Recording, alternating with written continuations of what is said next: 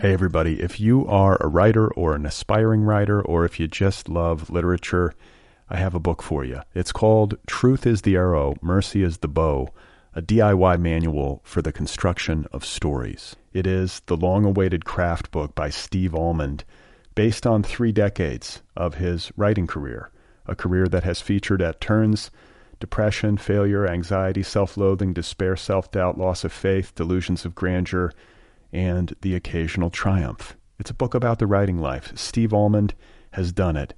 He has embraced it, the full catastrophe, and he has lived to tell about it. The Boston Globe says, quote, This isn't just a book about writing, it's a book about honesty. And Richard Russo calls it, quote, one of the best books on writing I've ever read. It's also the funniest by a country mile.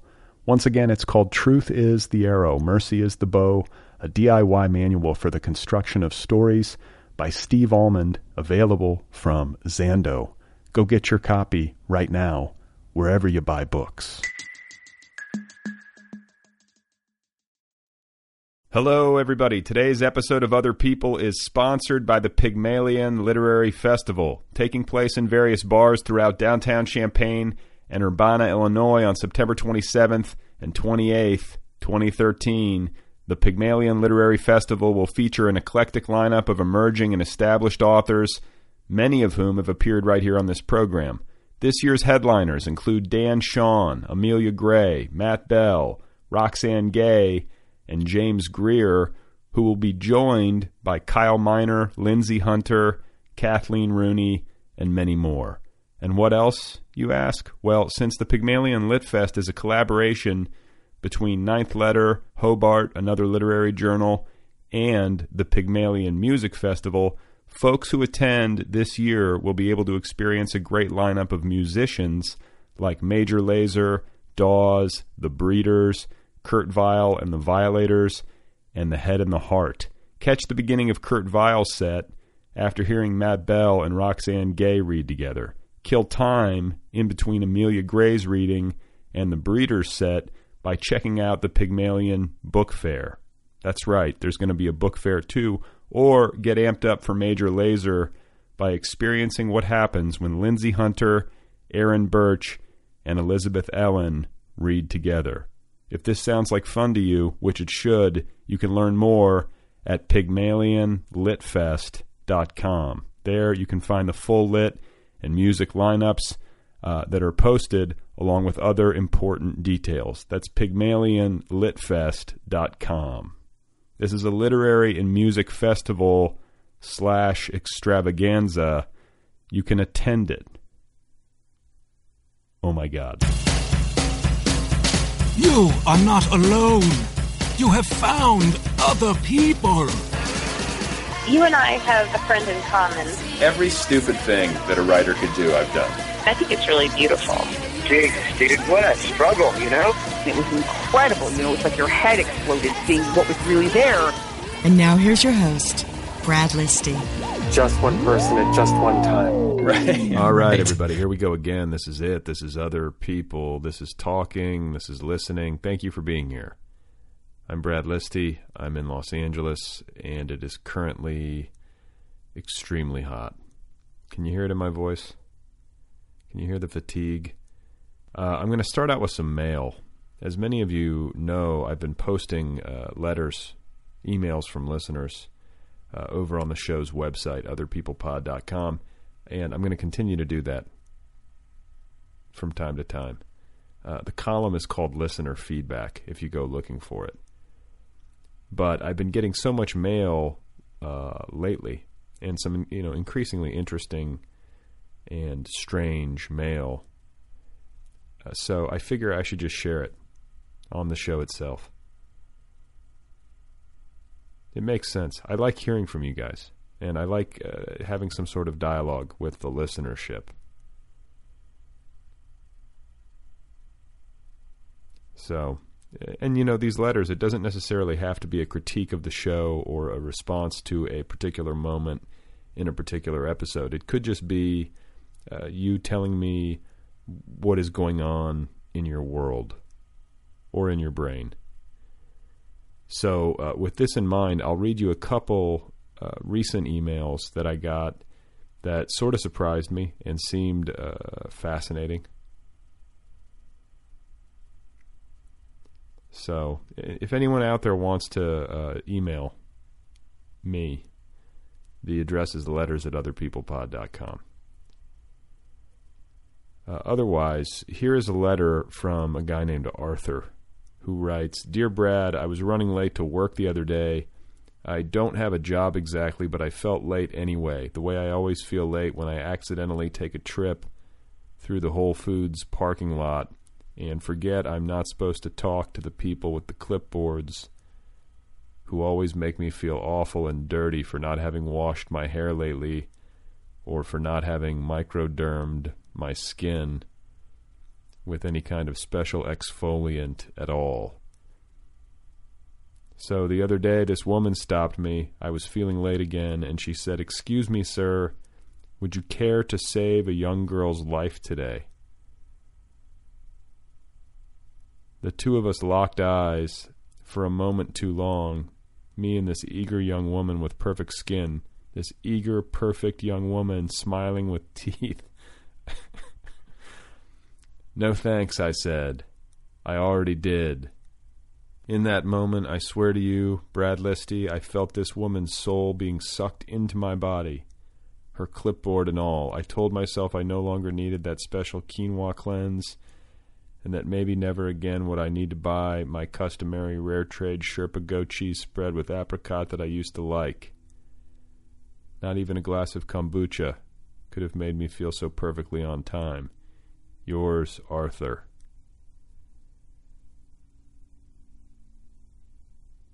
So, uh, that's interesting. Is there such a thing as a quinoa cleanse? And uh, I'm worried about Arthur not washing his hair. I want you to. I want my listeners to be clean.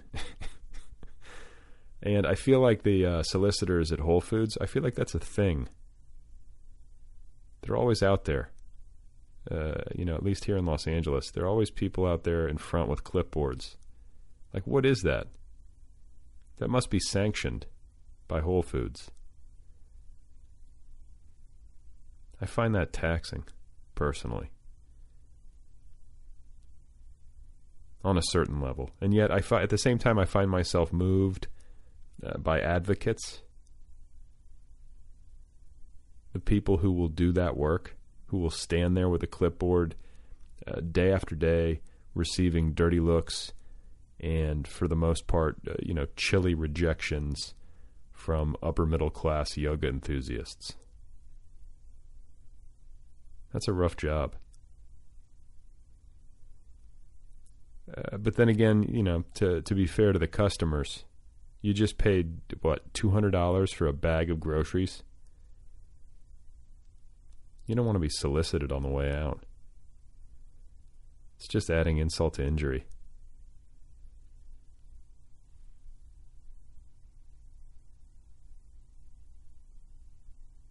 So you know, it's it's hard not to feel like you just got taken every time you go to Whole Foods. That's how I feel. I feel like I just got taken, and yet I can't stop going there. I want to hang out there. Uh, I like it when I'm inside there. I just want to be among the produce, you know? It's also orderly and perfect and well lit. Whereas outside, it's uh, chaos. So uh, one more letter, and then we'll get started. Uh, this one comes from a listener named uh, Moneta. Moneta. Dear Brad, I wanted to tell you about this park I went to today. This particular park was in Santa Monica, and at this particular park in Santa Monica, there was this one particular little boy who was doing barrel rolls on the grass. This boy I noticed was wincing and wailing about something at the same time. This boy seemed to be in some kind of pain. It's possible he was getting pricked and slayed by stinging nettles. For all I know, it wasn't easy to tell why he was in so much pain. Anyway, in spite of all this, this boy who had pudgy cheeks, I noticed, he just kept rolling around uh, until eventually this woman had to stop this boy and pick him up off the ground. And when she did so, this woman, whoever she was, probably she was his mother or something, she pinched this boy's she pinched this boy's pudgy cheeks, drawing his little rosy face flush up with hers, and she said something like, "Use your words, Johnny. Your words." I guess this doesn't have very much to do with your recent podcasts. I just wanted to share this story with you. I remember you saying you have a daughter and a wife, and I guess this is what I imagine marriage looks like, or something. I hope that doesn't offend you. It's probably another deeply rooted misconception of mine. Sincerely, Moneta. So, thank you, uh, Moneta. And if I'm mangling your name, I apologize. Uh, it sort of is what marriage looks like. I can't lie. And the the whole use your words thing, it's common these days with toddlers. I think it's advised by some popular parent book. I don't read any of those. I refuse. My wife reads some of that stuff, but uh, I operate on instinct. Um, but like apparently as I've been instructed by my wife, we're supposed to use that phrase uh, when my daughter hits us.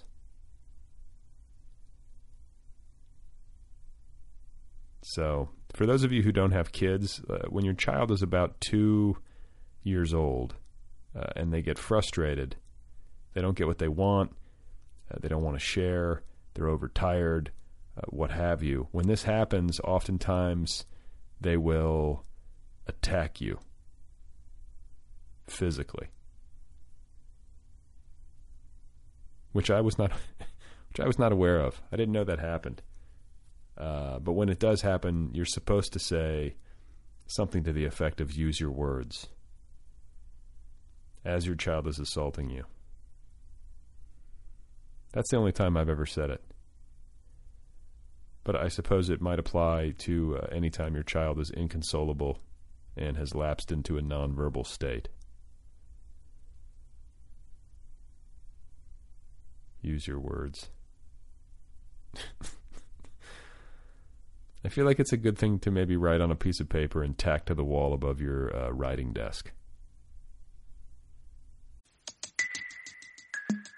Hey, everybody. If you are a writer or an aspiring writer, or if you just love literature, I have a book for you. It's called Truth is the Arrow, Mercy is the Bow a DIY manual for the construction of stories. It is the long awaited craft book by Steve Almond, based on three decades of his writing career, a career that has featured at turns depression, failure, anxiety, self loathing, despair, self doubt, loss of faith, delusions of grandeur, and the occasional triumph. It's a book about the writing life. Steve Almond has done it.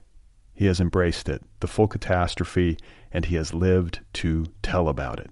The Boston Globe says, quote, This isn't just a book about writing, it's a book about honesty. And Richard Russo calls it, quote, one of the best books on writing I've ever read. It's also the funniest by a country mile.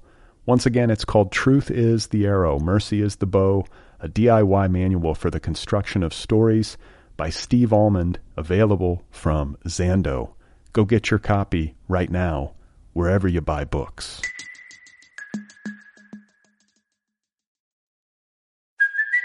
Hey, it's Kaley Cuoco for Priceline. Ready to go to your happy place for a happy price? Well, why didn't you say so? Just download the Priceline app right now and save up to 60% on hotels. So whether it's Cousin Kevin's Kazoo concert in Kansas City, go Kevin, or Becky's Bachelorette Bash in Bermuda, you never have to miss a trip ever again. So download the Priceline app today. Your savings are waiting. Go to your happy place for a happy price.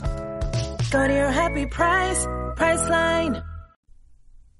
My guest today is Lee Boudreaux, the esteemed editor. Uh, after many successful years at Random House, she became the editorial director of Ecco Press in 2005.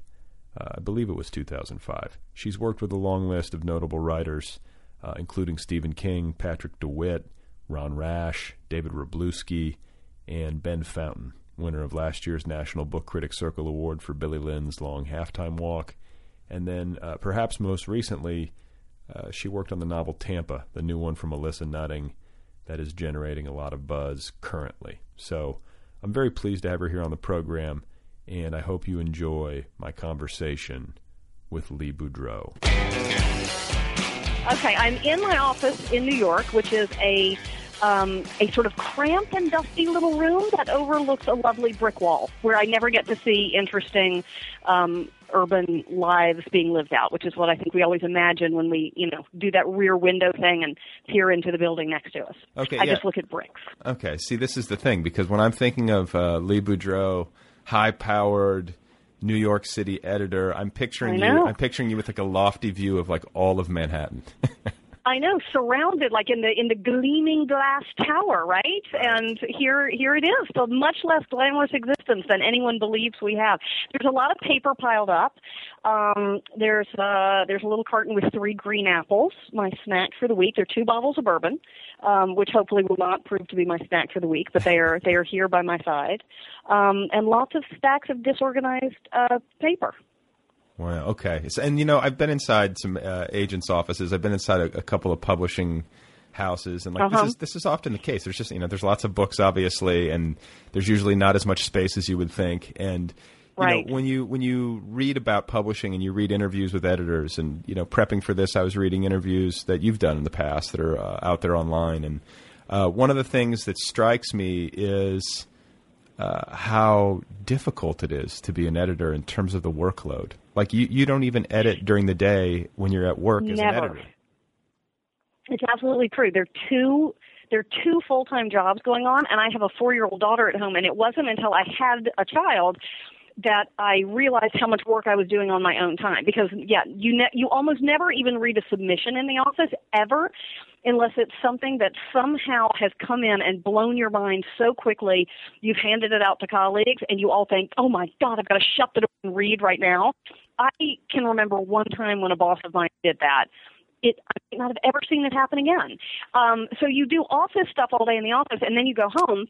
And you have to read all the submissions, which are the books you might want to publish, and all the other editors who might want to publish them are reading at the same time. So it, you know, it behooves you to be sort of timely here and to be quick. And if you are liking the beginning of something, get on to the end of it and make sure you you like it and you want to be in on the game. And then you've got the job. I guess there's three full time jobs, and then you've got the job of editing the books you actually own. And I tend to edit mine you know, I I I personally edit all of mine, and I do it several times, and I read every word and every phrase and every paragraph, and make a comment if I think something should go. I kind of explain why in the margin, or I explain why I'm confused. So, and that's my favorite part of the job. If they would just lock me in a room and let me do that forever, I would happily read the same book six times. It's like puzzle solving. It's so much fun. Um, but yeah, so it's it's a huge part of your personal life. It's all your nights, all your weekends, and ad infinitum. I've had I've had assistants before who thought they really wanted to be editors, and they realized after they did it a couple of years that the workload doesn't get less. It just gets it gets bigger, and the books get better, and the books get I don't know higher stakes involved. And you love these authors you've worked with for many years. You want to edit them yourselves, but you know the explosion of office life and email and we do that all the time too. It is actually pretty hard to to keep up. I try to actually get out of the office at least one day a week just to catch up on the actual editing that i used to do all all day saturday and sunday. Well you live a really exciting life as an editor. Me tell you like It's like it really is just like, as a young person, do you want to spend every Saturday of your life inside reading a book? If the answer is yes, if you really weren't ever going to be rock climbing anyhow, think about being an editor. But if you have any interest in the social life or rock climbing, please don't go into this line of business. Wow. And so, how do you? I mean, a couple questions. First of all, the book that you alluded to earlier, the one that your boss ran around the office like during the day in process. Like, do you remember which title that was? Can you share that? Gosh, and now that that was a long time ago. That was at like that was when I was an editorial assistant at Doubleday, and the editor was Deb Futter, and the book was Patrick McGrath's Asylum. And I just say it was notable to me. I didn't understand then, you know, because I was like two months on the job.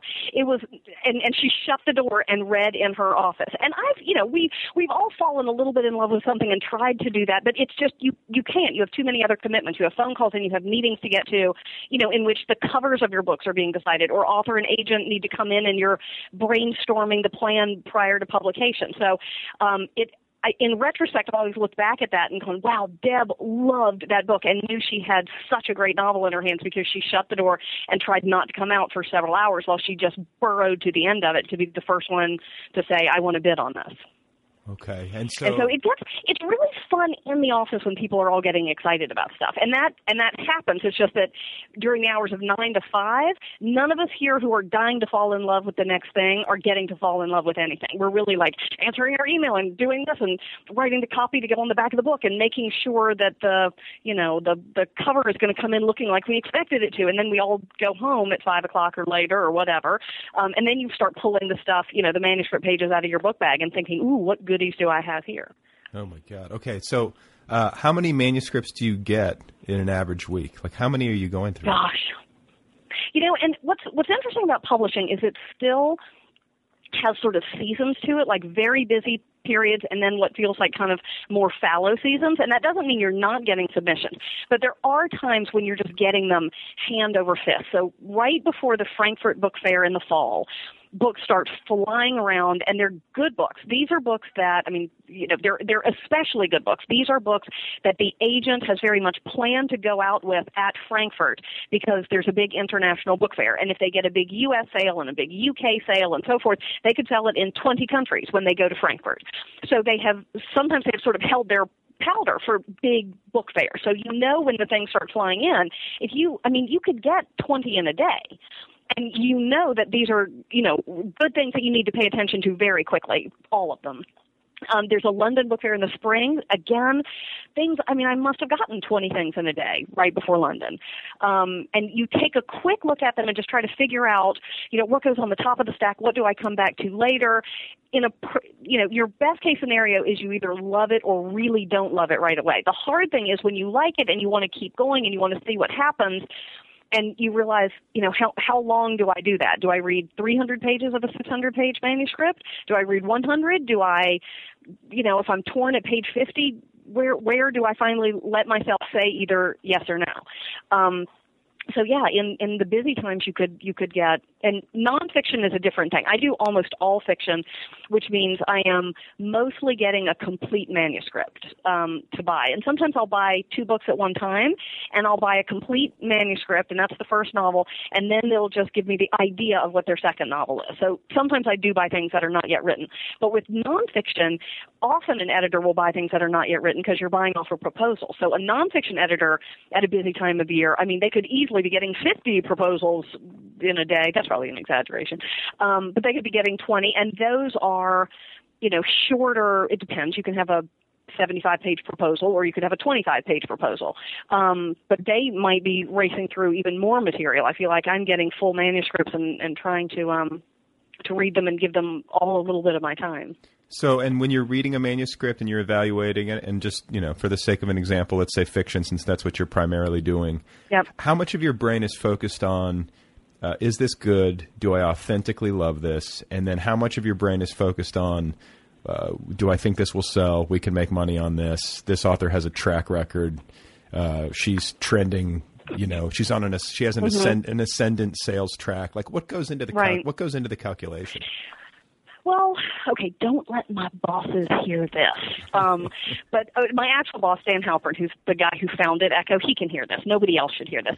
Because I work at this small imprint that has sort of an idiosyncratic profile, I I am so fortunate that I get to do things that I fall in love with, even when some of the other parts of that equation are not are not easy. And I never publish anybody who who has a platform. It feels like you know, so that never goes into my calculation. If it's somebody um, it, it's not it's not essential to me. I should say. I, I do have like two nonfiction authors, and their platform, in fact, would be the articles they had written beforehand. So I I do have those those two guys who kind of came in with a certain um, profile. Most of the novels I do, though, and story collections, I do a ton of debuts. Maybe they've had a few things published in literary journals. Maybe they haven't.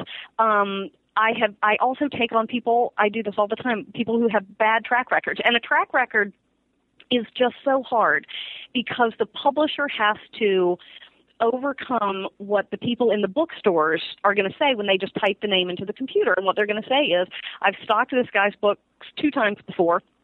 I've only ever sold 10 copies.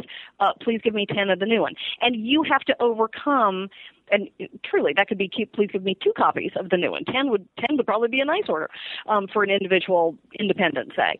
Um, so it's not that the publisher is unwilling to take on somebody with a with a rocky track. It's just that there is so much work built into convincing people at the store level um, that you're going to do something totally different with this writer than has ever been done before. And the way you do that is to actually have a book in hand that makes them believe that. I published a guy named Patrick DeWitt. He wrote a brilliant book called Ablutions, but it had a very it was a it was a dark sort of LA barfly kind of book. It was not going to be everybody's cup of tea.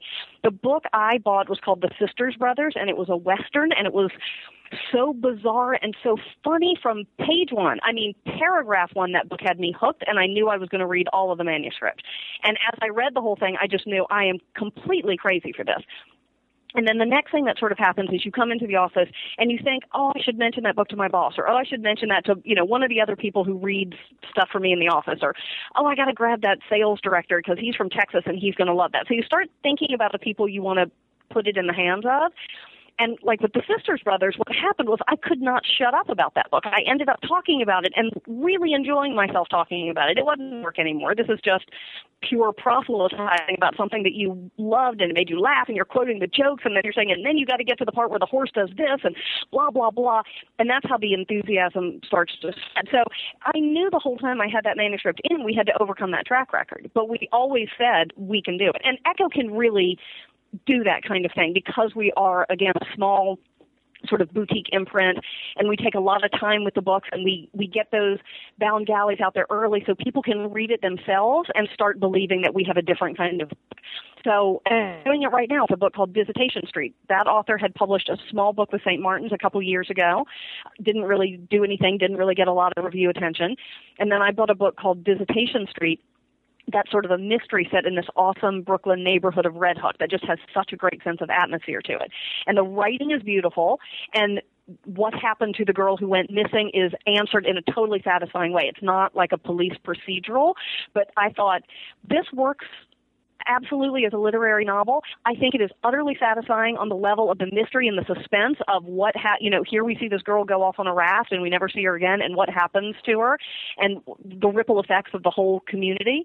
Um, and I said, you know, let's let's take her on. We are totally going to overcome that track record because we're going to prove we have a completely different book. So, I I do have to think about it, but I get to think about it in a fairly um, you know, liberating way here. That is that is not always the case. And, and, at this stage of your career, can can you greenlight stuff? Is it just a matter of you saying yes, I want to do this, and it gets done, or do you have to? No, not at all. I always and my boss Dan, who founded Ecco 40 years ago, living in Tangier with Paul Bowles, and he still sits in the office next to me. He always wants to read a bit of everything I'm interested in, and I have to say um, when he hired me, I mean, Ecco is just a beautiful literary house with just this wonderful, you know, blue chip reputation. And I, I really, I came here knowing that I was going to do books that were a little bigger than the footprint Ecco was known for, which was truly it was a one man show. It was Dan Halpern.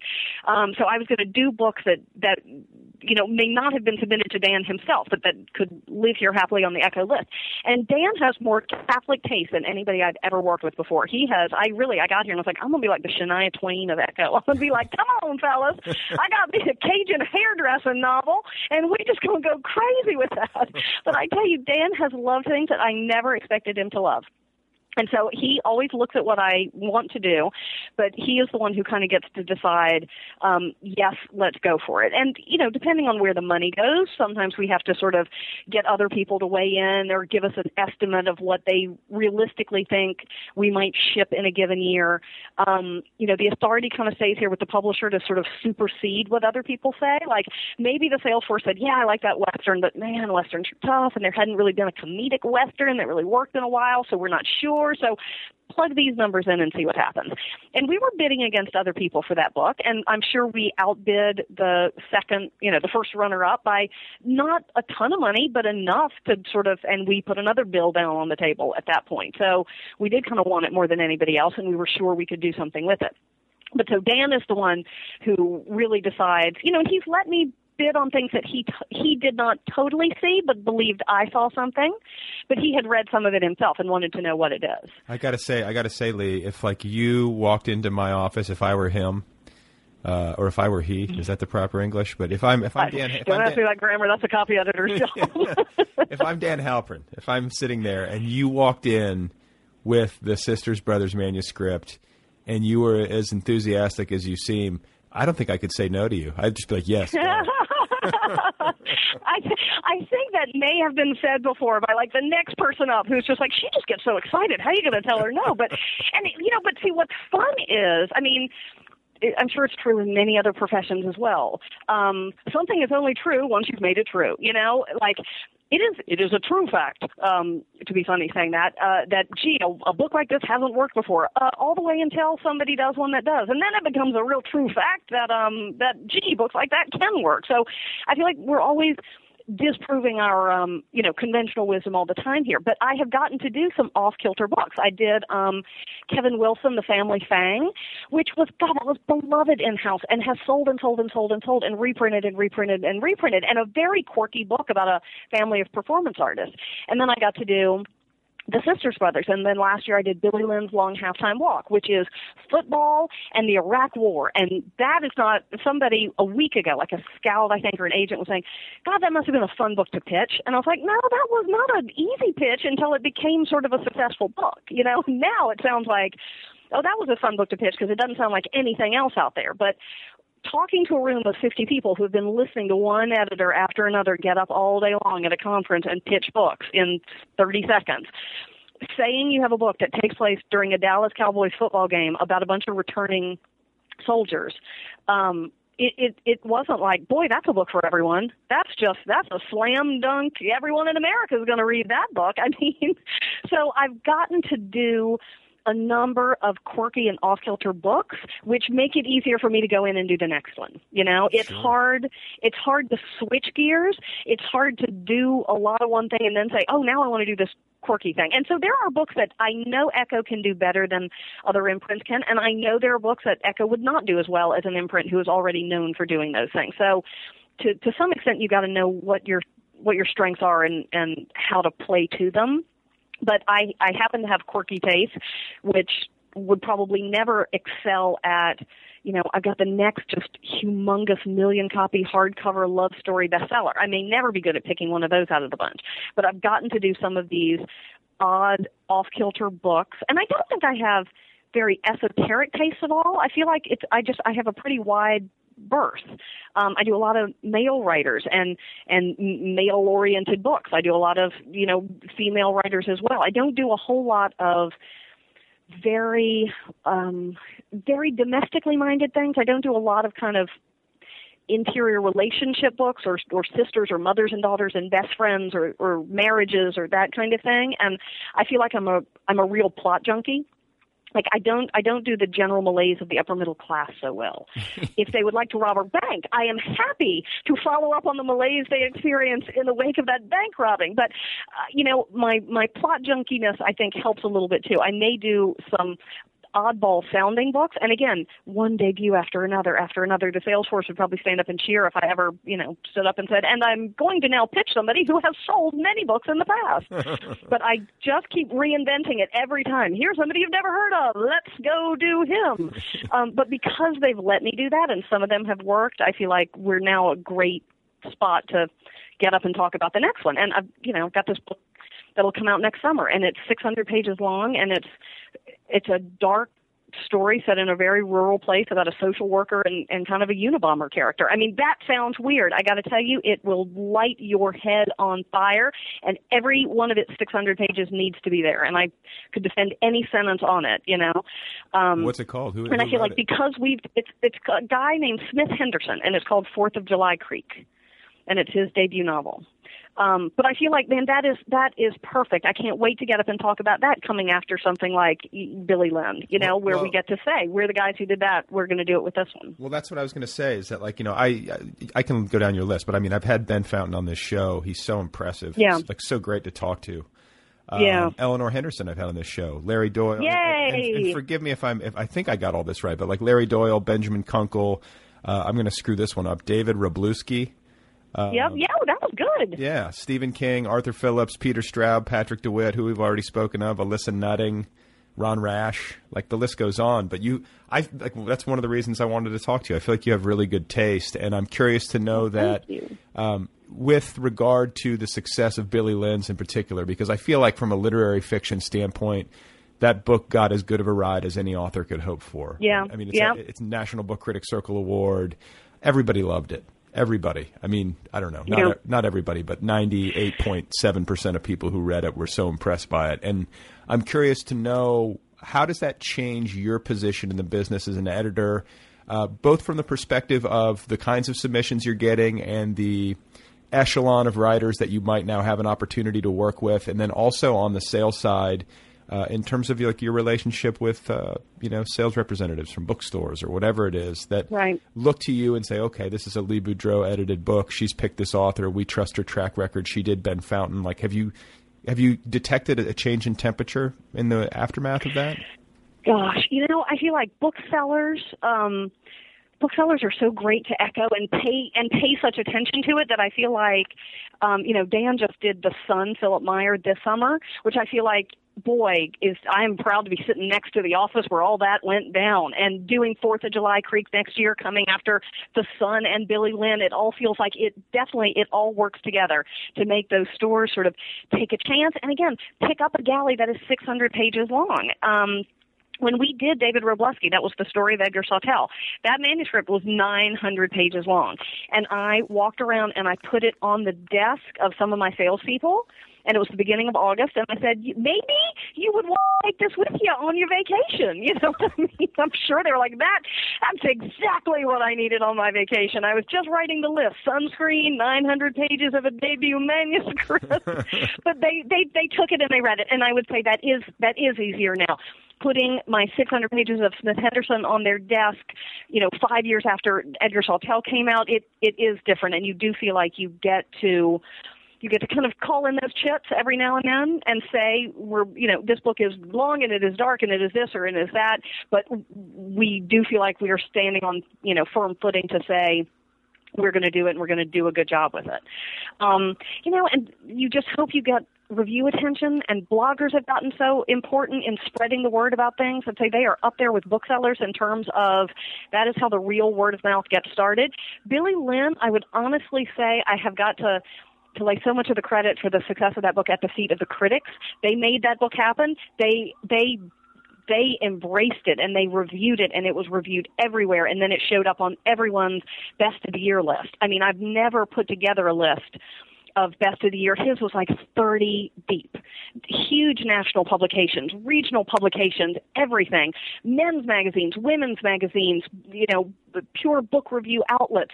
Esquire, he won a he won an award for best sports writing. I mean, it was incredible. So I really feel like that was one that was you know slow out of the gate. When we when we you know it got great review tension out of the gate but in terms of pure sales it was not exploding off the shelves in the first couple months at all. And i'm just so thankful that we can still look at a book and say that one did not just you know open like a blockbuster week one and then we we we kept riding that momentum. Billy built momentum and it's nice to see that that can still happen because it's harder now. I mean reviews just you used to be able to get a certain thing and feel like you are launched, you are on the way. And now there's, I would say, there is no one sure thing.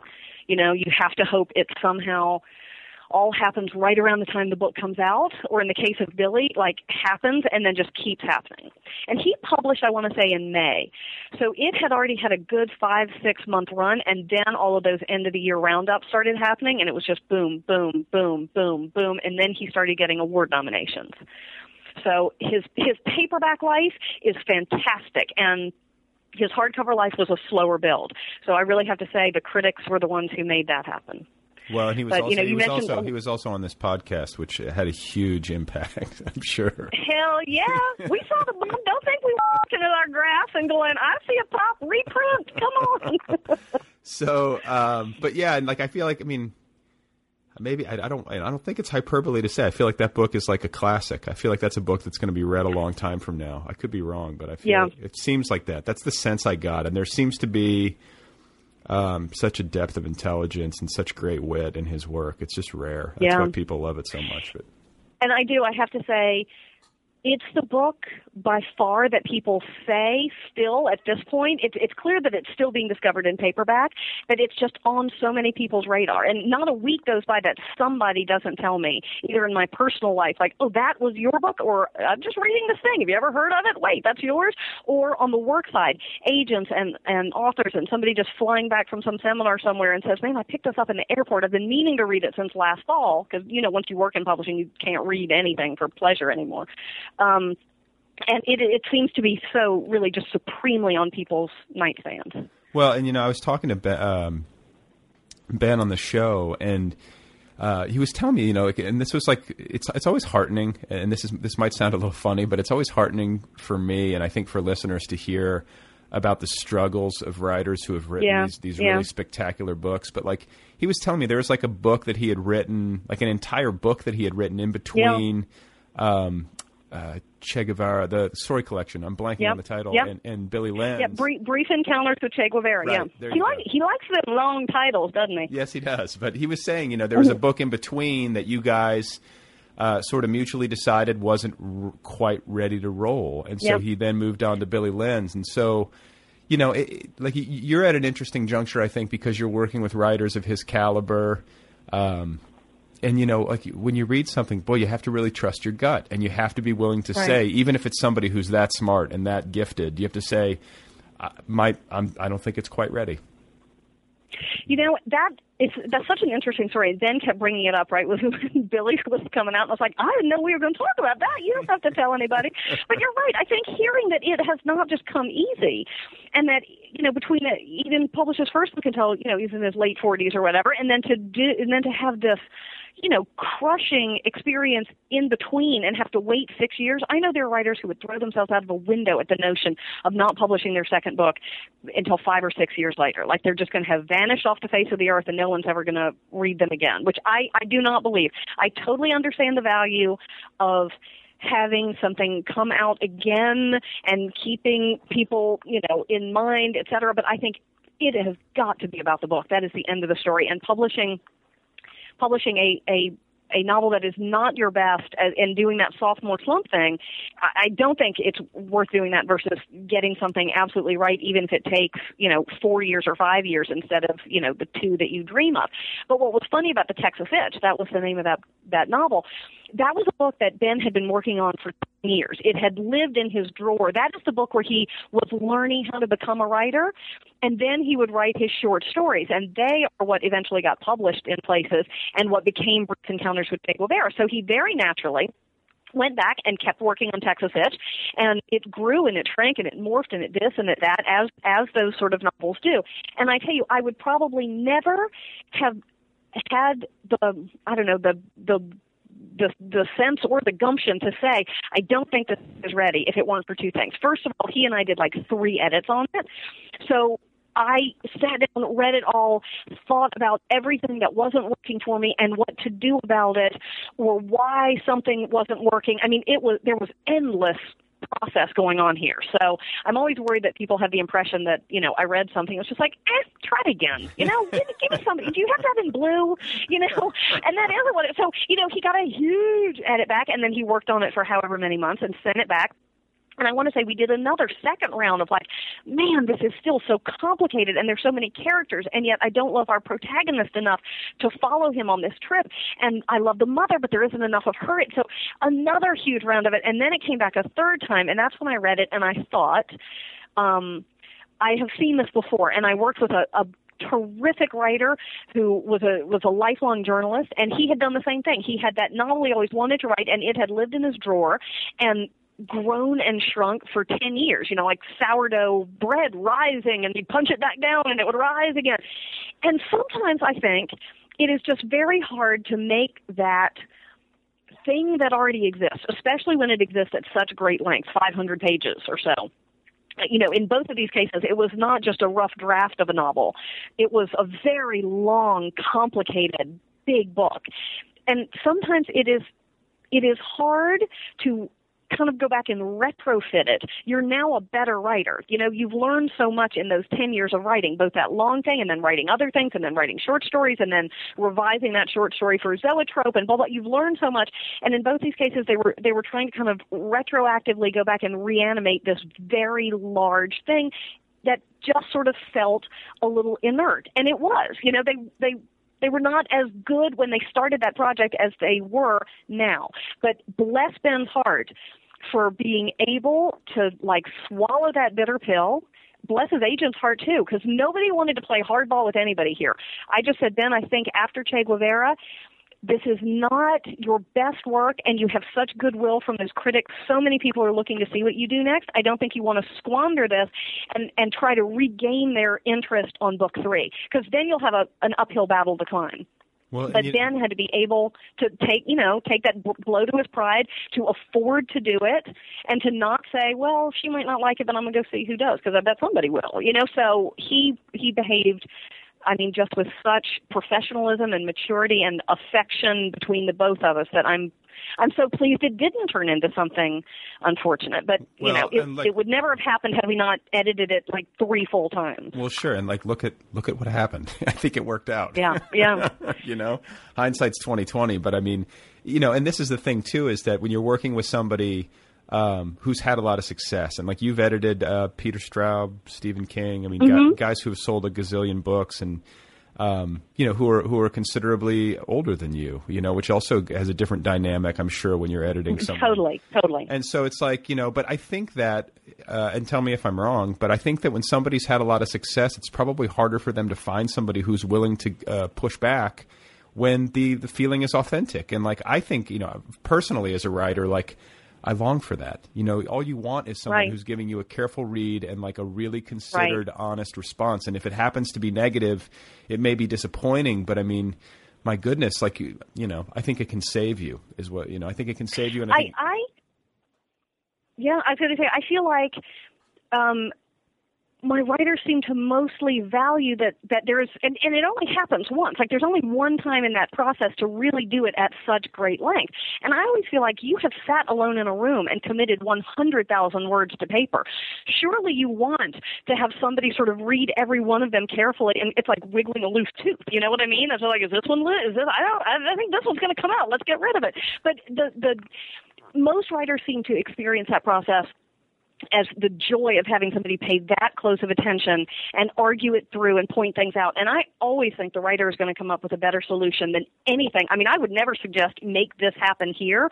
I will suggest it by way of saying, it feels like we're kind of stuck here and something along the lines of this ought to be generating or happening or something or other. But the writer will always come up with a with a better solution. But I think most of them appreciate going through the process of having all of these possibilities kind of kicked around a little bit. Even if they and 90% of the time the writer knows exactly what they wanted to have happen and they just didn't realize how clearly it was coming through on the page and they can answer your question in a minute when you're sitting there pulling your hair out saying why would this character do this? Oh, the reason is this. And, and I just not made that clear.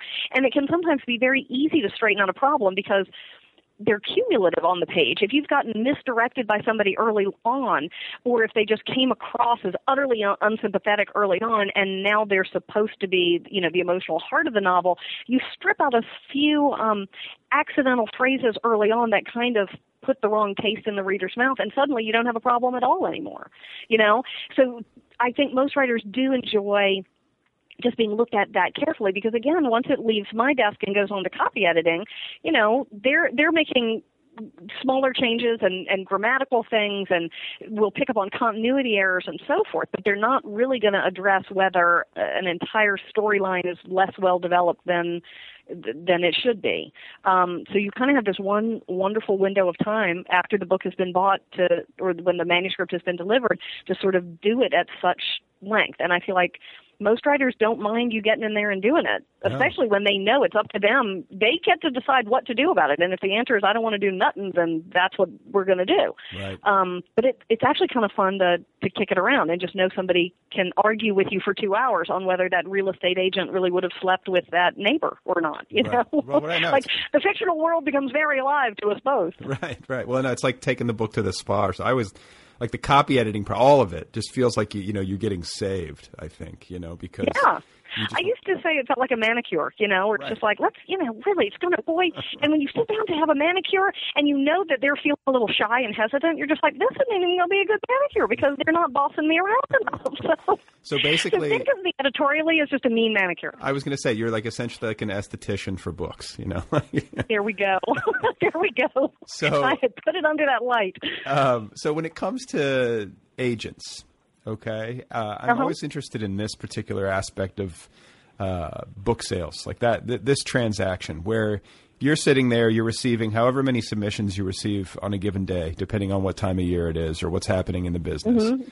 Um, will you read pretty much anything any agent sends you, or do you only read stuff from uh, certain agents uh, who you have a relationship with previously, or who you know have done good work in the past, uh, or somehow you know that they have taste that you feel is potentially consistent with yours? Like, how do you parse that? Like, if you get 15 books Gosh. delivered, 15 manuscripts delivered to you in a day, and one is from um, you know, uh, Binky Urban, and one is from like some like you know freelance agent who works Right. for himself. Like, do you look at that and go, okay, this freelancer is not getting my attention, but you know, whoever Binky just submitted to me, I'm gonna read.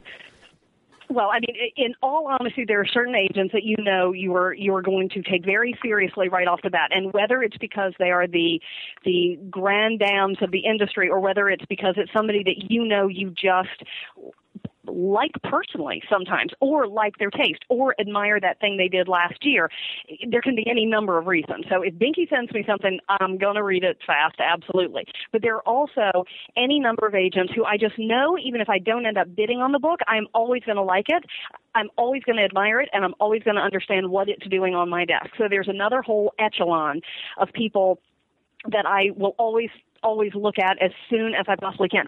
And there are even some in that group that I have to apologize for. I just did this last week where I said I am always so late getting back to you and it's because I know I always like the book so much. If I'm not in love with it 100 pages in, I'm going to keep trying to fall in love with it. I always assume it's my own you know, hectic schedule and I read it on the subway going home and then I didn't pick it up again for three hours and surely that's my fault that I'm not following along. I'm going to take another try at it. So I, I probably spend as much time uh, not making a snap judgment as anybody. I should get a little snappier, actually. But there are a lot of agents I know I like their stuff, and I'm going to read it quickly, even if it's not something I end up being so madly in love with that I buy. But I have to say, two of the biggest books I ever did came from agents whose names I'd never heard of before. So I think it's a big mistake to think that that if you don't already know somebody, you don't need to to look at their books. And those books were Prep by Curtis Sittenfeld and um, The Story of Edgar Sawtelle by David Wroblewski. Wow. Okay. So it, you know, had I had I not been paying some attention and seeing what was actually on the page there, I would have, I would have missed something good. Now, I have to say, any editor, uh, you know, every editor has an assistant, and there's a lot of uh, manuscripts that fly around between the two of us where it's a you take a look and come in here and give me the quick like i i love this one and this one sounded good but you know take a quick look at it et cetera et cetera. I tend to look at as many things myself as i possibly can but it's it's just not possible that everything stays here in my office on on an equal playing field. So there's a whole lot of prioritizing, shuffling around and reprioritizing and this one we got in five days ago. Let's look at this quickly, even though we got a bunch of new stuff in today. So we- we're always sort of bouncing it around back and forth, and you know, reading things for other editors also. Um, but you know, I've I think you're crazy if you if you don't let the book speak for itself, and you know, you you see things in in the cover letter sometimes that make you perk up and and take an interest in it. I mean, I obviously end up being attracted to to anything that sounds southern, you know, and the weirder southern the better. So I mean if there's if there's some southern connection there in the cover letter, I tell you what, I am probably going to put it on my pile to take home that night even if I've already got 10 things there. Um you know, I've had I've had totally this is- unsolicited things come This, in. this is going to lead to a whole, this is going to lead to a whole rash of submissions where it's going to be people people are going to suddenly put like some sort of southern like like you know red beans and rice by you know whatever. I know exactly, exactly. It's funny, and I just I have a new assistant here, and um, she is Southern also. So Lord knows what we're going to do to my list now. she and I, amazingly enough, last week, and she just started last week. We discovered halfway through our first week together that we both had stories to tell about people catching snakes and then trying to drive home while holding them, and the snake getting attached to the gear shift and not being able to be easily removed from the car. So I'm thinking, get ready for a lot of weird Southern snaky books coming from Ecco. Well, and where in the South are you from? Because my, I, I, you know, the the other thing that uh, strikes me, in addition to your, you know, all the things that you've done in your career, is, you know, my folks are from Louisiana, so the name Boudreaux. Oh, no kidding. Yeah, I grew up hearing the name uh, Boudreaux or Boudreaux. I don't know how you, it's Boudreaux how you pronounce it, but uh, I say, yeah. is it Boudreaux? I mean, you know, it dif- it differs, but No, see, I say Boudreaux. I say Lee Boudreaux, but when I answer the phone, I say Lee Boudreaux just because I'm being fast about it. So now I've gotten even myself confused. Now it's like Appalachian and Appalachian. It's like, wait, which way did I grow up saying, and Right. what do I do now? right, right. so wait, where in Louisiana? Uh, small towns, you know, like Morgan City, and then just a little town outside of Baton Rouge called Plaquemine. Plaquemine, Plaquemine Parish. Yeah, yeah, I know yeah. that word, that name, one of the coolest spellings ever. Yeah, sure. So I mean, I, mean, I, hope, my, I hope my whole extended family is Louisiana, and I'm like the anomaly who grew up in Milwaukee, just because my dad's job took him, uh, you know, took us around a little bit. Oh wow! I have and did you get to spend time back in Louisiana with the relatives? Oh yeah, as you were growing up. every Christmas, every year. I mean, you know, Man. tons and tons. I'm going to a wedding that down there uh, this weekend. I'm going to Baton Rouge for a wedding. So Oh, I love it. I love it. I grew up in Virginia, but as you rightly diagnosed with Boudreaux, um, my dad's family was from Raceland and Thibodaux area. Oh wow. Okay, so you do have Louisiana Yeah. roots. Oh yeah, and I mean my dad was one of four kids, and the oldest two spoke Cajun French and learned to speak English when they went to school.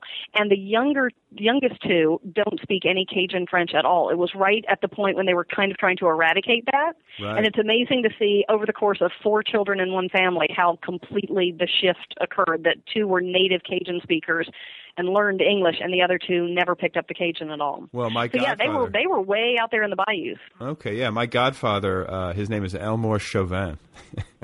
Nice. Um, he uh, he speaks Ca- Cajun French. He grew up speaking Cajun French. Um, nice. Did yeah. you ever learn any? No, I mean I speak. Did you? I, I speak a little French, and I mean I, I have certain Cajun words that I'm sure would ring a bell with me. But no, I mean you know, Uh huh. I didn't have like a full education in it or anything. Uh, Yeah, no, my dad didn't speak enough at home for any of us to pick it up. I wish, I wish he had. I, I probably would never have gotten it. My, my brother has a very good ear for music, and I keep thinking he might have been able to pick it up. They're doing all sorts of things now to kind of try to keep it alive and keep it from being completely lost. Yeah, well, that's a great. Can you tell good. Cajun jokes? Uh, I mean, you know, no, not a ton. I mean, I've heard some. My my my dad's better at that. My dad and his brother are like, love, Yeah. they love the Cajun jokes, but they, uh, Mm. you know, I, I, I, I'm not good at remembering them. Uh, I was going to say I do not do a convincing Cajun accent, though I wish I did. Um, and uh, many, many years ago, when I was still back at Random House, I got to work on one of Helen Prejean's books. You know, the nun who wrote Dead Sure. Man Walking. Yeah, yeah, yeah. And so she had been acquired by the most esteemed editor, Jason Epstein, and she is the death row nun. I mean, it could not be more serious. People are all gathered around in a conference room, and they are meeting Helen Prejean, and Lord, this is serious. And so she comes in, and I'd never met her before either. And she comes in, and she goes, and this is my editor, Little Boudreaux here. And then she launches in this awesome Cajun accent into a Boudreaux Thibodeau joke right. and it was about Boudreaux's daughter goes off to college. I'm not going to do it in the Cajun accent. Boudreaux's daughter goes off to college, and she calls home and she says, "Daddy, Daddy, I'm worried. I think I might be pregnant." And Boudreaux says to her, "Oh, don't worry, darling. Go get one test. Maybe it's not yours." right, right. So this is how she launched, like this room full of very serious, you know, like 30 sales reps were there to meet her, and she starts off with a Boudreaux joke. I was like, okay, they're not taking me so seriously now after that. yeah, see, she's a Louisiana name. That's it's a different breed. Yeah, so she she knows, like, well, yeah, Boudreaux, not such a not such a rare name down there. No, no.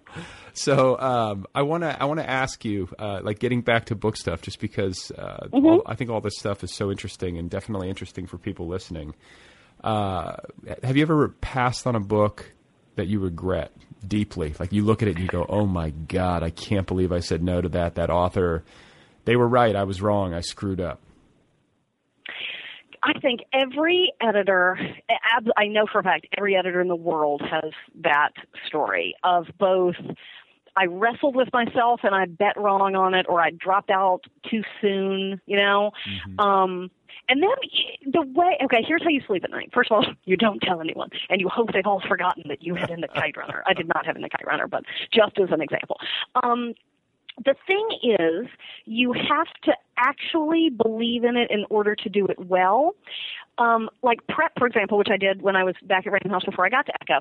That was a book that I was the only person who bid on it, and eight other people passed on it. But I was, you know, that was I was just the right age, and it spoke to me in a certain way. And I'd gone to, you know, like an all girls high school, and I just kind of I don't know, it just rang a bell with me. And if it if it hadn't rung that same bell with you as the editor, you would not have done such you wouldn't have always sort of been pushing it out there at the front of the list. You know, so when you pass on a book because you just didn't see it, you just didn't get it, um, you would have you would have all the way through the process probably had that problem. You know, it's hard to proselytize about a book you don't love.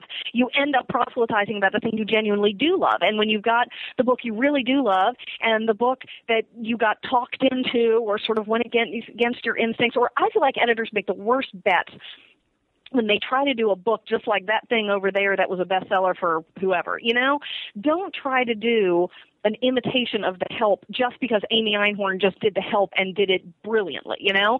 Don't try to have a horse in every race where you just try to get yourself that mystery writer or that this or hey that gone girl was pretty good. Let's do us one of those. You know you have to really believe in it. So when you when you you know we all have books that we you know, the Yonahlossee Riding Club is one that I was the underbidder for.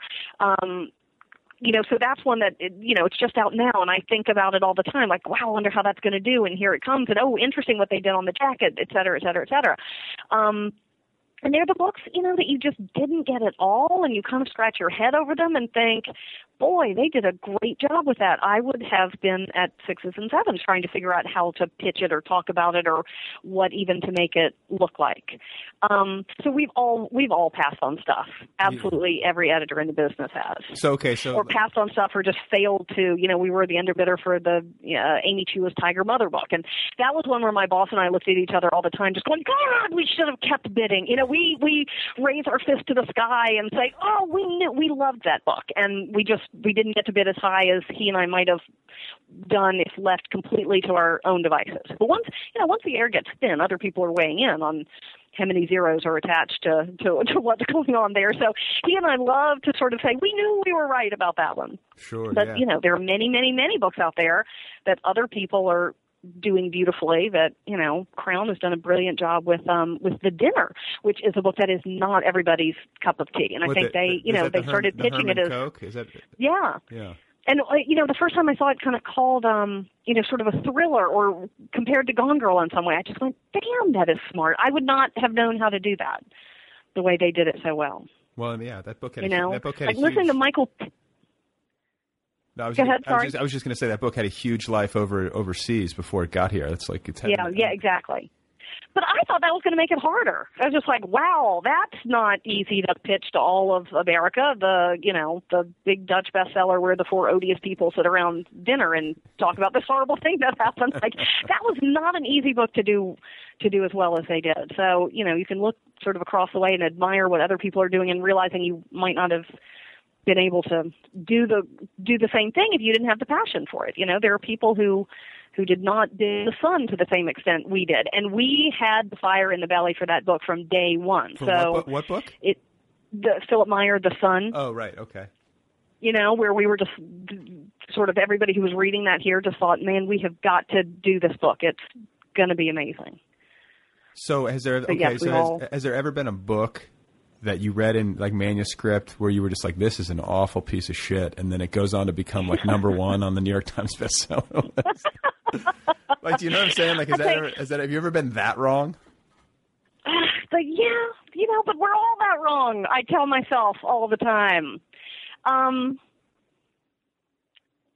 and how does a book turn into such a phenomenon as that? It's a lot of combinations. You know, it's there is there is luck and the stars aligning just right and and a news cycle that decides to pick it up and do a story off the book page about this author who has some compelling story of how she typed it with one foot after the shark bit off the other leg. You know, the human interest story takes over or just the the zeitgeist of the moment and that is very hard to predict. There are books I mean when I edited Stephen King, it was a book that um I was working with Peter Straub, and Stephen King and Peter Straub had written The Talisman. And for 20 years, people had been saying, when are they going to team up again? When are they going to team up again? And amazingly, they teamed up when I was the young editor who was who was taking care of Peter after his longtime, very esteemed editor had passed away. So I was just sitting in the sitting in the lucky seat there. Um, and I remember sending a note to Peter and Steve saying, "Man, next week is pub date, and you know, nine fifteen oh one, baby, get ready for it." Okay, so that book came out four days after nine eleven. that book.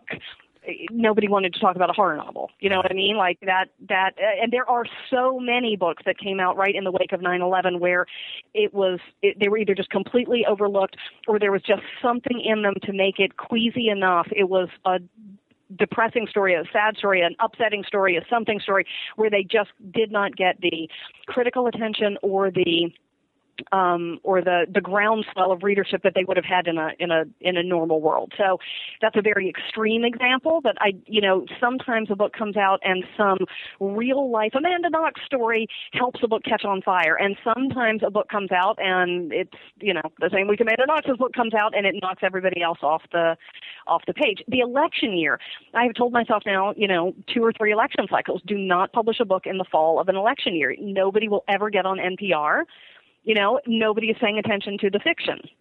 That's a good, Um, that's a good so point. sometimes things can, you know, react in such a way that that the stars definitely don't align. So those those number one best-selling books that you had on your desk and you never would have envisioned that future for it.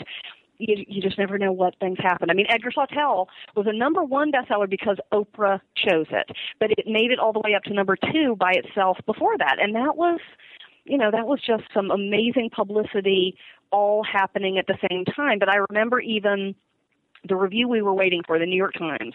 So to get a daily New York Times, and we knew Janet Maslin was doing it, and we thought it was supposed to run on Monday, and then it didn't, and we kind of thought, oh no, have we lost our slot? We're not getting a daily. Let's hope some other stuff is is good. Um, and it ended up running on a Friday, which is sort of, to my mind, like a bigger art section day, and they put it on the front.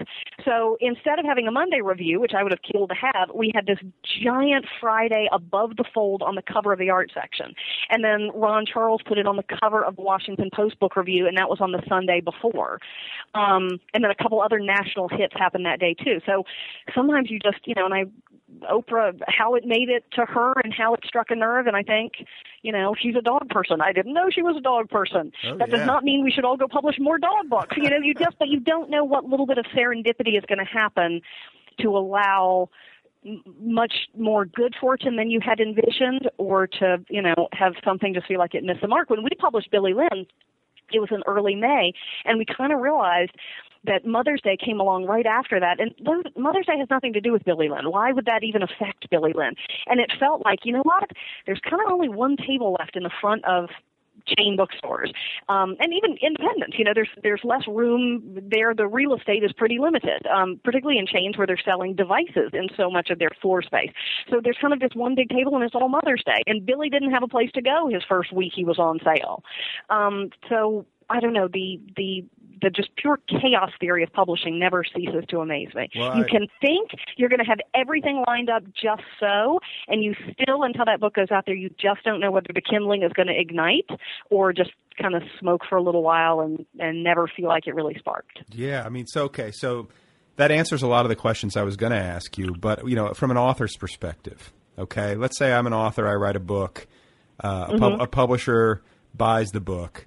What should an author be looking for from the publisher? Like, what are good signs that uh, the publisher really believes in it, and like, what are not so good signs? you know what I'm saying? Like, Gosh, you know what's what's interesting is the number of times I've seen a smaller book on the list bubble up through the sheer enthusiasm of people who were reading it. When we did Song of Achilles by Madeline Miller, I mean that was that was a book I loved. This is sort of a retelling of part of the Iliad, and it's a love story um, between Achilles and Patroclus, and it was awesome. And it was like the Peter Jackson version of the Iliad, where they're just the sea nymph and the centaur and the battle scene and the blah blah blah. It was so. I mean, you talk about a plot junkie. That one, that one got my heart racing. Um, and people in house started to read it early and so things started to happen for her out of the blue like we gave her this media lunch which means we invite 40 of the reviewers and bloggers and media people um, that we can sort of wrap our arms around and we say, come here to this restaurant, this Greek restaurant, and meet our little debut author. We're unveiling somebody and we want you to get excited about it. And so they all came to lunch and she gave a little talk about the book and, you know, people got excited. She was given quite an unveiling there. Now that is not something that we planned to do the day I first bid on that book. It was something that happened because our publicity director director's like, I think, I think this is the one. It feels like it's got it. And she's, you know, she's a Latin teacher who worked for 10 years on this book and she looks like she's 14 years old. And how did she write this thing? And it's so bloody and, and martial and all these wonderful qualities. And, and who is she? We're curious about it.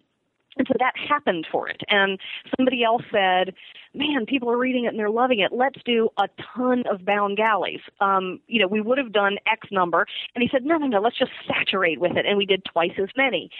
Those are things that all happened very organically because people were legitimately excited about it. So, you know, I would say, what, what should an author look for? I mean, you want um, you want to feel like the editor it, it really is genuinely excited about it and understands it um, and and I guess wants to work on it. I guess that's what I would look for if I were an author, somebody to just be thoroughly sort of engaged in the in the in the process of it.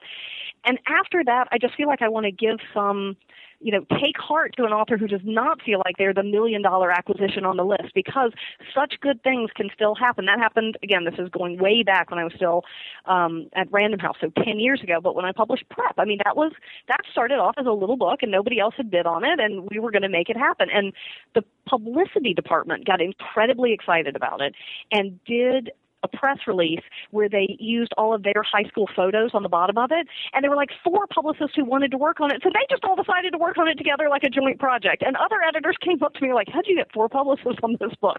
Nobody gets four publicists. And it happened completely organically because of the book. So I would say on your road to publication, take heart from these things that are happening and realize that this this bubbling up effect, this you know something new to tell you about is a is a very very very good sign. Well, You get worried when that's not happening. Um, you know, I don't want to send up alarm bells of yes, get very worried. I mean, the thing about publishing is there are lo- you know it's a it's a lot of hurry up and wait. You will be so intensely involved with your editor during the editing, and then the manuscript goes off to a copy editor, and it might not get back to you for eight whole weeks. Now, during that time, I promise you, your editor is working on that book but you might they might not need to talk to you every day to do all that stuff. Sending it out for blurbs and presenting it in house and talking to people about it and sending it out to booksellers and deciding to write a letter to go in it and blah blah blah blah blah. They're all sorts of completely invisible to the author and quite possibly invisible to the agent things that are happening all along the process even though you know, then that manuscript reaches the author's desk and he goes through the the copy editing changes, and then the manuscript disappears again, and he doesn't see it for another eight weeks when it comes back typeset. And then suddenly there's a flurry of activity about getting the bound galleys to people, um, or a flurry of activity planning, you know, bookseller dinners or something like that. But I know it can feel like extremely long periods when nobody is paying attention. Sure. Sure. But there's a lot going on, and it's just you know going on in here, and it's like the it's like the internal combustion engine is having to work. Um, that you can't see beneath the hood doesn't mean it's not it's not happening.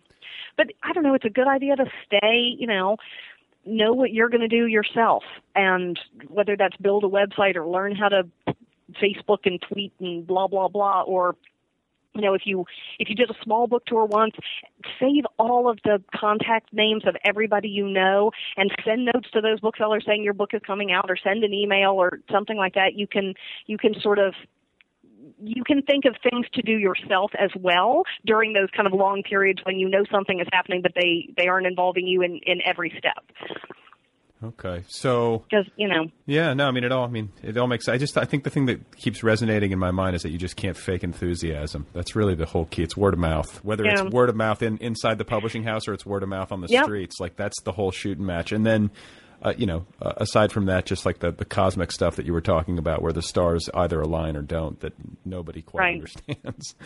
Uh, you know, and it's I mean, and, and things can go wrong all the way along. Like you know, getting that cover right that can sometimes be a very frustrating process that can get everybody feeling really scared if they can't get it right.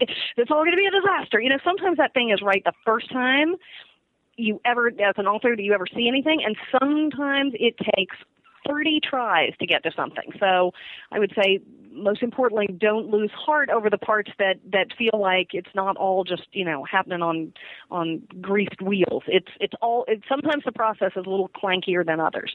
But you know you're trying to get somewhere. And we have thrown covers away. Billy lynn we threw a cover away. We threw a second cover away before it went to print like the 11 o'clock the night before that thing went to press and got another cover on it. And i still don't think we had the right hardcover jacket on it. And i think our paperback jacket is brilliant but that never would have worked on a hardcover. So there are a lot of moving parts and don't freak out over one of them. Okay. because sometimes a lot of the other ones are are working well and everybody wants it to be right when it needs to go out there in the world So, uh, but yeah, it's word of mouth. It's genuine word of mouth. You can't make it happen when it's not happening. You cannot just put the paddles on the chest and insist that people get excited about something and love something and talk about it. You can try to make them talk about it at 10 different intervals, but it when it happens, it really feels like it's genuinely, you know, firing up on its own. Right, right. And I think like, you know, especially with like the internet and whatnot, and the, the different modes of communication and community Yeah. building that authors have. I think sometimes, like the, all that stuff's fine and good. And I learned this the hard way. I think myself is that all that stuff's fine and good, but um, you can do all of that in the world that you want. But if the book itself isn't getting people super excited, Yeah. there's you, there's no matter how much you do, you could work 24 hours a day Right. getting the word. It's not gonna. It's not gonna happen. It has to happen on its own, like you said. Right.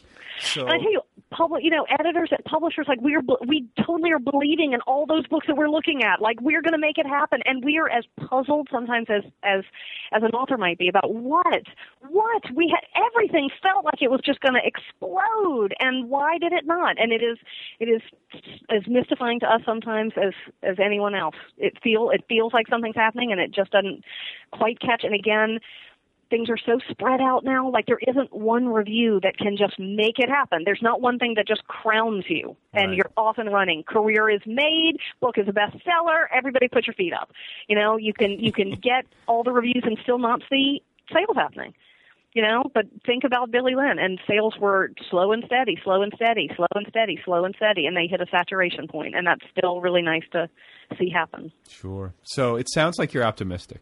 Like it sounds like. I mean, you seem like an optimistic person, just in terms of your energy. But um, when it, it comes to publishing, there's so much gloom and doom. So, like, you know, just final question, like. Are you, do you feel good? Is the mood at Ecco good, or are you guys are you guys putting on a brave face and then like you know you have, you, you said you said you, you, you said you have you said you have bourbon in your office, so who knows what's going on? right? We're relying heavily on substances, but maintaining a, a positive outlook.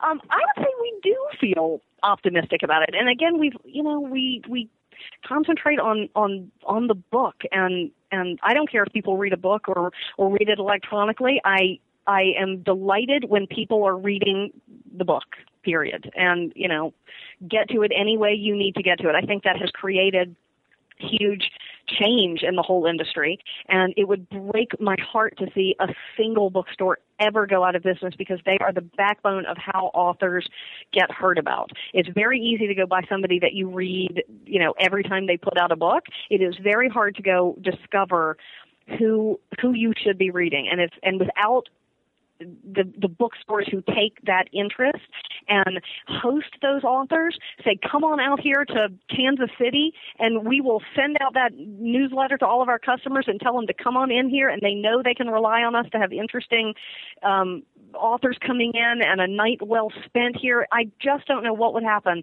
with all the books I publish if there if there wasn't that network of spreading the word. Because again, it's genuine word of mouth of people getting excited about it and people telling somebody else to read it. That's what cuts through all the white noise. A person you believe, and that person can be a reviewer, it can be Oprah Winfrey. It can be your next door neighbor. It can be your dog walker. It can be anybody that you have just come to trust and be interested in their opinion. Your favorite blogger, what have you. Um, that's what cuts through all the noise because there are a lot of books getting published every year. And when I go on vacation and I think, oh, I finally am not going to read for work. What am I going to read? I get overwhelmed with the like, boy, I had that one on my list and that one on my list and that one on my list and I don't even know how to narrow it down. A, a well placed word by somebody as I'm taking the elevator out going on vacation. What are you reading? I don't know. What should I read? And they tell me to read The Orphan Master Son. Boom, that's going in the bag. Um, so I think the the bookstores do so much work in in getting the lesser known people out there and building those careers so you can publish three good books and have your fourth go wild and have everybody in America reading it. Um, but I feel like get to that book any way you can and and we will we will I think we always feel like we will find the readers out there. It is definitely changing how we do it from the the presence and persuasiveness of reviews down to are people buying books on their phone or are they walking into a store where they're talking to a person? It's throwing us all for a loop but as long as people keep reading and i feel like they're reading as much as they ever have you know they're going to they're going to get to billy lynn one way or another i hope. Well, it's been so uh, fascinating and so great talking with you. I really appreciate you taking the time, and uh, you know, I wish you the best of luck, and I look forward to seeing what you and your authors turn out uh, here in the years Gosh, to come. Well, well, thank you so much for hosting me. This has this has been a treat for me to get to talk about all these books and to find a fellow Louisiana person. It's not a native, somebody with roots, and sure. I really I've enjoyed it so much. So thank you so much for having me. Okay, guys, there you go. That is Lee Boudreaux. Go get a book by one of her authors. Read uh, Billy Lynn's Long Halftime Walk if you haven't done that yet. Go get Tampa, the new one from Alissa Nutting. Uh, the list goes on. It's a long list. The Sisters Brothers by Patrick DeWitt, uh, Edgar Sawtelle. You know, it's a it's a impressive list. And uh, be sure to check out Ecco Press online. It's an imprint of HarperCollins, and the web address is fairly lengthy. So the easiest thing to do is just Google it. Ecco Press, E C C O. Thanks to Kill Rock Stars for all the good music. Be sure to check out killrockstars.com. Don't forget to get the app, the free official Other People app. It's the best way to listen to this program. New episodes automatically upload to the app. You can download episodes to listen to offline. You can favorite your favorite episodes, and uh, you can access the full archives and premium content as well, all via the app. So please go get that. It's free. Uh, thanks again for the letters. And the email address, once again, if you want to write to me, is letters at otherpeoplepod.com. Don't forget to use your words. Don't assault people. And try to be nice to people with clipboards. It's such a it's such thankless work soliciting. I used to be a telemarketer uh, back in college. That was my job in college. Wearing a headset and uh, asking alumni for donations and just getting rejected, which is actually probably pretty good uh, preparation for my writing life. And uh, I remember on like more than one occasion calling someone uh, or calling their home, and they had just recently died. That's never pleasant. Please remember that Montaigne frequently quotes Plutarch in his work with absolutely zero attribution, and that Anthony Trollope wrote seven pages a day, seven days a week. That's it for now. Thanks for being here. Thanks again to Lee Boudreaux for uh, taking the time to talk. I'll be back again in just a few days with another conversation with another book person. So uh, have a nice day. Have a nice 4th of July. And uh, I don't know, what am I going to do? Maybe I'll take this weekend off. Maybe there's no podcast on Sunday since uh, everyone's going to be out of town. I don't know. Or maybe I'll do one. I, am I allowed to take a, a day off? Do I have your permission?